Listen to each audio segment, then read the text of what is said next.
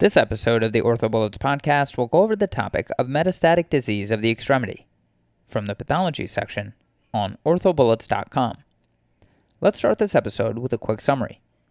Metastatic disease of the extremity is a malignant pathologic process that is the most common cause of destructive bone lesions in the extremities of adult patients. Diagnosis is made with plain radiographs of the affected limb, including the joint above and below the lesion.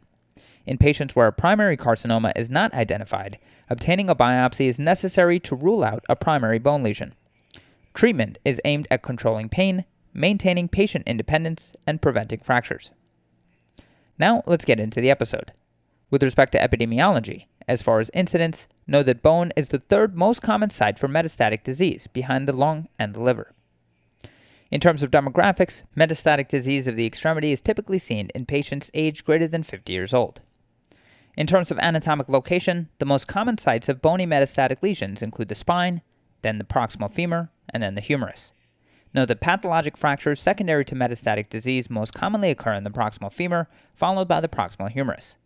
Remember that there's a 65% non union rate, and as far as proximal femur fractures, 50% occur in the femoral neck, 20% are pertrochanteric, and 30% are subtrochanteric. Acral or distal extremity lesions are rare, but when present are most commonly from lung carcinoma. Know that a lung primary is the most common for occult metastatic disease. As far as risk factors for metastatic disease of the extremity, carcinomas that commonly spread to the bone include the breast, lung, thyroid, kidneys, and prostate. You can remember this with the mnemonic BLT and a kosher pickle, where the B stands for breast, the L stands for lung, the T stands for thyroid, the K stands for kidneys, and the P stands for prostate. Moving on to etiology of metastatic disease of the extremity, with respect to pathophysiology, the mechanism of metastasis involves tumor cell intravasation, avoidance of immune surveillance, target tissue localization, extravasation into the target tissue, induction of angiogenesis, genomic instability, and decreased apoptosis. So, starting with tumor cell intravasation, know that the E-cadherin cell adhesion molecule on tumor cells modulates release from the primary tumor focus into the bloodstream. And know that PDGF promotes tumor migration. In terms of target tissue localization, chemokine ligand 12 or CXCL12 in the stromal cell's bone marrow acts as a homing chemokine to certain tumor cells and promotes the targeting of bone. It then attaches to the target organ endothelial layer via integrin cell adhesion molecules expressed on tumor cells. Moving on to extravasation into the target tissue, the tumor uses matrix metalloproteinases or MMPs to invade the basement membrane and the extracellular matrix. Moving on to induction of angiogenesis, this occurs via vascular endothelial growth factor or VEGF expression. Finally, in terms of decreased apoptosis, know that thrombospondin inhibits tumor growth. Moving on to lytic lesions, know that osteolytic bone lesions are a quote unquote vicious circle. You have tumor cells that secrete PTHRP, which stimulates the release of rank L from osteoblasts. Rank L then binds to the rank receptor on osteoclast precursor cells. Then differentiation to active osteoclasts occurs, which causes bony destruction. TGF beta, ILGF 1, and calcium are released from the resorbed bone, which stimulates tumor cells to release more PTHRP.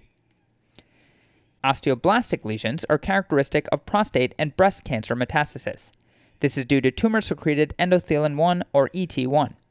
This binds to endothelin A receptor or ETAR on osteoblasts and stimulates osteoblasts.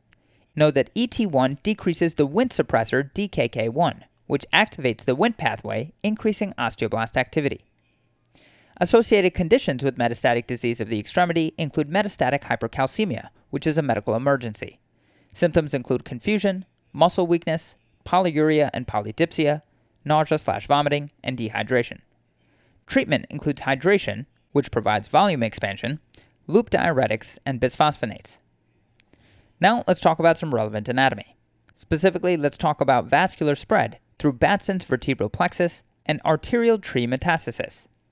So, Batson's vertebral plexus is a valveless venous plexus of the spine that provides a route of metastasis from organs to the axial structures, including vertebral bodies, the pelvis, the skull, and the proximal limb girdles.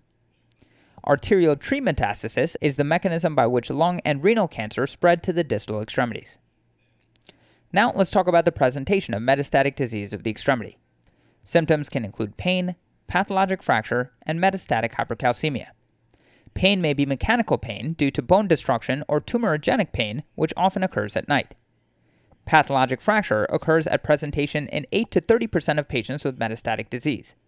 90% of pathologic fractures require surgery and rarely have the potential to heal. Metastatic hypercalcemia, as we previously mentioned, will manifest with confusion, muscle weakness, polyuria and polydipsia, nausea slash vomiting, and dehydration. On physical exam, neurologic deficits may be caused by compression of the spinal cord in metastatic disease to the spine. Moving on to imaging, recommended views on radiographs include plain radiographs in two planes of the affected limb, including the joint above and below the lesion. Findings include destructive lesions that may be lytic, mixed, or blastic, which will manifest as sclerotic lesions. Know that lung, thyroid, and renal are primarily lytic lesions, 60% of breast cancer are blastic lesions, and know that 90% of prostate cancer are also blastic lesions. Know that cortical metastases are common in lung cancer, and lesions distal to the elbow and knee are usually from a lung or renal primary. Moving on to CT, remember that a CT of the chest, abdomen, and pelvis should be obtained to evaluate for a primary lesion in all patients greater than 50 years old with a single bone lesion. CT of the lesion may also be obtained to evaluate containment within cortical boundaries. Finally, moving on to a technetium bone scan, this may be used to identify other skeletal lesions. As far as findings, remember that myeloma and thyroid carcinoma are often called on bone scan because it evaluates osteoblastic activity. Be sure to evaluate these patients with a skeletal survey. Moving on to other studies to obtain in the workup of metastatic disease of the extremity, labs should include a CBC with differential, ESR, BMP, LFTs, PT and a PTT, an electrolyte panel which should include calcium, phosphorus, and alkaline phosphatase, serum and urine immunoelectrophoresis, or an SPEP and UPEP to rule out multiple myeloma, a PSA for prostate cancer, LDH for lymphoma, and a urinalysis for renal cancer. Moving on to invasive studies, as far as biopsy, in patients where a primary carcinoma is not identified, obtaining a biopsy is necessary to rule out a primary bone lesion. Know that you should not treat a bone lesion without tissue diagnosis of the lesion. Remember that a metastatic adenocarcinoma not identified by a CT of the chest, abdomen, and pelvis is most likely from a small lung primary tumor. As far as histology, characteristic findings include epithelial cells in clumps or glands in a fibrostroma. Immunostaining may include keratin, CK7 for breast and lung cancer, and TTF1 for lung cancer. As far as receptor status, this can provide therapeutic targets during concomitant medical management estrogen, progesterone, and HER2/neu receptor status is essential for treating metastatic breast cancer. Now let's talk about the differential of metastatic disease of the extremity. So know that a malignant lesion in an older patient, multiple lesions in an older patient, epithelial glands on histology, benefiting from bisphosphonate therapy, and treatment being wide resection and radiation is all characteristic of metastatic bone disease. Multiple myeloma can present as a malignant lesion in an old person as well as multiple lesions in an older patient. These patients will benefit from bisphosphonate therapy. Lymphoma can also present as a malignant lesion in an older patient and multiple lesions in an older patient. Chondrosarcoma, MFH slash fibrosarcoma, and secondary sarcoma can all present as a malignant lesion in an older patient. Paget's disease can present as multiple lesions in an older patient, and they can benefit from bisphosphonate therapy. Fibrous dysplasia can also benefit from bisphosphonate therapy. Synovial sarcoma will manifest with epithelial glands on histology. Hyperparathyroidism will manifest as multiple lesions in an older patient. A glomus tumor like synovial sarcoma can also manifest with epithelial glands on histology. And finally, soft tissue sarcomas like metastatic bone disease will be treated with wide resection and radiation. Moving on to the treatment of metastatic disease of the extremity, this can be non operative or operative. Non-operative management includes bisphosphonate therapy, denosumab, radiation therapy, as well as chemotherapy and hormone therapy. Bisphosphonate therapy is used in lytic, blastic, and mixed lesions. As far as outcomes, bisphosphonates reduce rates of skeletally related events and allows decreased lysis and associated hypercalcemia. Denosumab is indicated in the setting of bone metastases from solid tumors and multiple myeloma. As far as outcomes, denosumab is superior to zoledronic acid in preventing skeletally related events. Radiation therapy can be indicated as palliation of pain and local tumor control. As far as outcomes, know that renal cell carcinoma is not radiosensitive. Finally, metastatic disease can also be treated with chemotherapy and hormone therapy based on the cancer type. Know that breast, kidney, lung, prostate, thyroid, and multiple myeloma are all chemosensitive, and breast cancer is hormone sensitive. Operative options for metastatic disease of the extremity include stabilization of a complete fracture and postoperative radiation, prophylactic stabilization of an impending fracture and postoperative radiation, and preoperative embolization. So, stabilization of a complete fracture and postoperative radiation is indicated for operative stabilization that would lead to improved quality of life, as well as in the setting of failure of non surgical treatment and pain. As far as postoperative radiation, know that all patients require postop radiation unless death is imminent or an area has been previously irradiated. Remember to begin radiation therapy after surgery, and know that an area of irradiation should include the entire fixation device, for example, the entire femur, after intramedullary nailing of a femoral lesion. Moving on to prophylactic stabilization of impending fracture and postoperative radiation, indications include more than 50% destruction of the diaphyseal cortices, permeative destruction of the subtrochanteric femoral region, greater than 50 to 75% destruction of the metaphysis, persistent pain after irradiation therapy, and functional pain. Finally, moving on to preoperative embolization, indications include renal cell carcinoma or thyroid carcinoma prior to operative intervention because these cancers are very vascular. Now, let's talk about some of these management techniques in a bit more detail. Starting with bisphosphonate therapy, both oral and IV formulas are available. An example of oral is clodronate, and examples of IV bisphosphonate therapy include pamidronate and zoledronic acid. Complications of bisphosphonate therapy to be aware of is osteonecrosis of the jaw. Moving on to denosumab, the technique involves convenient subcutaneous dosing. Complications also include osteonecrosis of the jaw, like bisphosphonate therapy. Moving on to radiation therapy, the technique involves external beam radiation therapy, which is given as multiple fractions or as a single fraction in a high dose. The dosage and fraction are determined by location, symptoms, and tumor volume. Moving on to chemotherapy and hormone therapy, this is dependent on the primary lesion and receptor positivity. Moving on to stabilization of a complete and or impending fracture and postoperative radiation, the technique is dependent on location. So, for example, in the proximal humerus, you can perform arthroplasty or open reduction and internal fixation. Humeral diaphyseal lesions can be treated with an intramedullary nail. Femoral neck lesions can be treated with arthroplasty slash endoprosthetic replacement. Know that a total hip arthroplasty should be performed if there are acetabular lesions, and a hemiarthroplasty is adequate if there's no acetabular involvement. Peritrochanteric lesions can be treated with cephalomedullary devices plus or minus cement. Finally, femoral diaphyseal lesions can be treated with a statically locked cephalomedullary nail. As far as outcomes of metastatic disease of the extremity, know that in the humerus, the length of the resected segment is related to functional outcome. In the femur, know that arthroplasty has significant lower failure rates compared to intramedullary nailing and open reduction and internal fixation. There is a higher dislocation rate with total hip arthroplasty compared to hemiarthroplasty, and there are higher rates of infection seen with arthroplasty compared to nails. Finally, moving on to embolization. Preoperative embolization is performed for renal and thyroid cancers, and this reduces intraoperative blood loss without adverse effects on healing. Now, let's end this review session talking about prognosis. As far as median survival in patients with metastatic bone disease, in thyroid cancer is 48 months, in prostate cancer is 40 months, breast cancer is 24 months. The kidney is variable depending on the medical condition, but may be as short as 6 months or as long as 4 to 5 years. Finally, lung cancer has the worst prognosis with a 6 to 7 month median survival. Okay, so now that we've gone over the major points about this topic, let's go over a few questions to apply the information and get a sense of how this topic has been tested on past exams. The first question reads A 65 year old man presents to your clinic as a referral for consideration of prophylactic treatment for an impending pathologic hip fracture. He was diagnosed with metastatic prostate cancer one month ago and most recently had his first course of chemotherapy. Which of the following is associated with this diagnosis as compared to other metastatic carcinomas? And the choices are 1. Insensitivity to radiation therapy, 2. Comparable likelihood of pathologic fracture healing, 3. Primarily lytic lesions, 4. Increased skeletal related events, and 5. Worse median survival.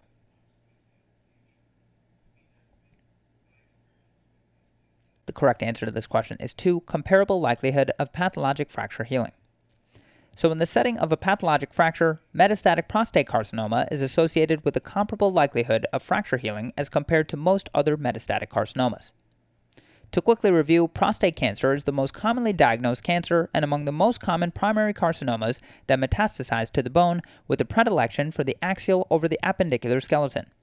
Patients with metastatic prostate cancer often present with advanced bony involvement, though skeletal related events are rare, purportedly due to the primary blastic nature in 90% of prostate cancer cases. Fortunately, prostate cancer is relatively radiosensitive and is associated with better median survival than most other metastatic carcinomas. Prophylactic stabilization is indicated in high risk areas such as the peritrochanteric region, and pathologic fractures may be fixed given their fair healing rates at 42%. However, it should be noted that one year survival following a surgery for metastatic disease has been cited at only 30%.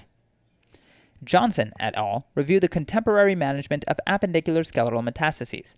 The authors discuss and compare the most common primary tumors, including prostate cancer.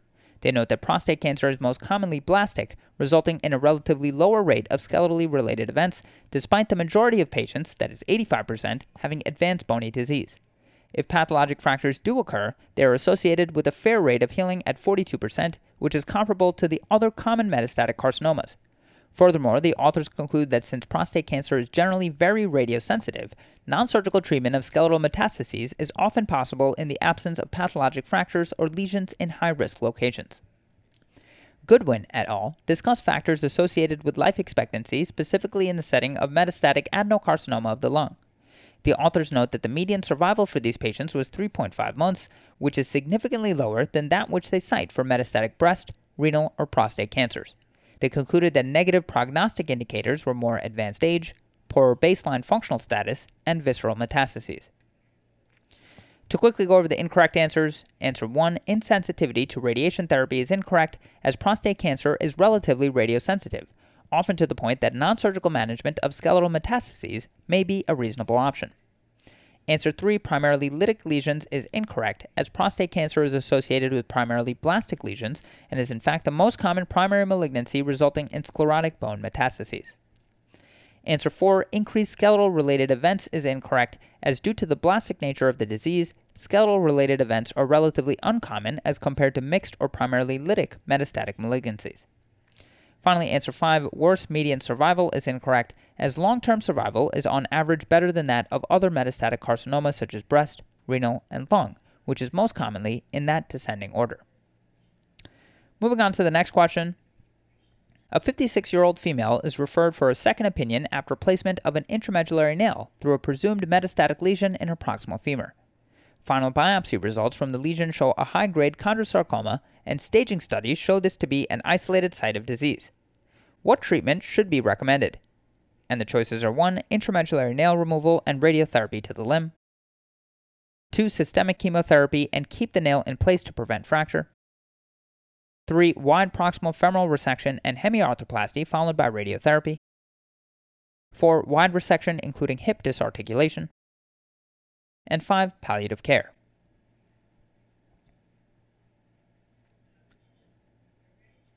Correct answer to this question is for Wide resection, including hip disarticulation. So, bone lesions require biopsy prior to treatment as placement of an intramedullary nail through a tumor contaminates the entire bone. In the treatment of metastatic lesions with an intramedullary nail, adjuvant radiotherapy has to be dosed over the entire bone due to implant contamination of the bone. In the case of chondrosarcoma, which is chemotherapy and radiotherapy resistant, wide resection will require some type of resection of the entire bone, meaning either a hip disarticulation or a total femoral resection, removing all the contaminated tissue. Moving on to the next question. Which of the following is the most common cause for an aggressive lytic bone lesion in a patient above 40 years old? And the choices are 1. Multiple myeloma, 2. Post radiation sarcoma, 3. Metastatic bone disease, 4. Paget sarcoma, and 5. Lymphoma.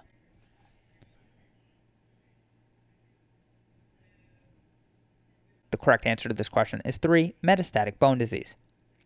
So the following malignant bone tumors occur most frequently in patients 40 to 80 years old, in order of decreasing frequency metastatic bone disease, myeloma, lymphoma, Paget sarcoma, and post radiation sarcoma. The The skeleton is a common site for metastasis from several visceral carcinomas. Think BLTKP for sources of metastasis breast, lung, thyroid, kidney, and prostate. Remember the mnemonic BLT and a kosher pickle. The cited article by Rougraff et al. recommends a workup that includes a history and physical examination, routine laboratory analysis, plain radiography of the involved bone and the chest, whole body bone scan, and computed tomography of the chest, abdomen, and pelvis. These should all be performed prior to biopsy. Using this diagnostic strategy, they were able to identify the primary site of cancer in 85% of patients in their study. And moving on to the final question What is the most appropriate treatment for a 65 year old female with a 100 pack year tobacco history who presents with a new painful lytic lesion in her femoral diaphysis? And the choices are 1. Antegrade femoral nailing with reaming sent pathology for analysis. 2. Antegrade femoral nailing with adjuvant radiotherapy to the lesion. 3. Minimally invasive plating of the femur for stabilization and open cementation of the lesion. 4. Referral to medical oncology for chemoradiotherapy. And 5. Lesion biopsy with further treatment based on the results of the biopsy.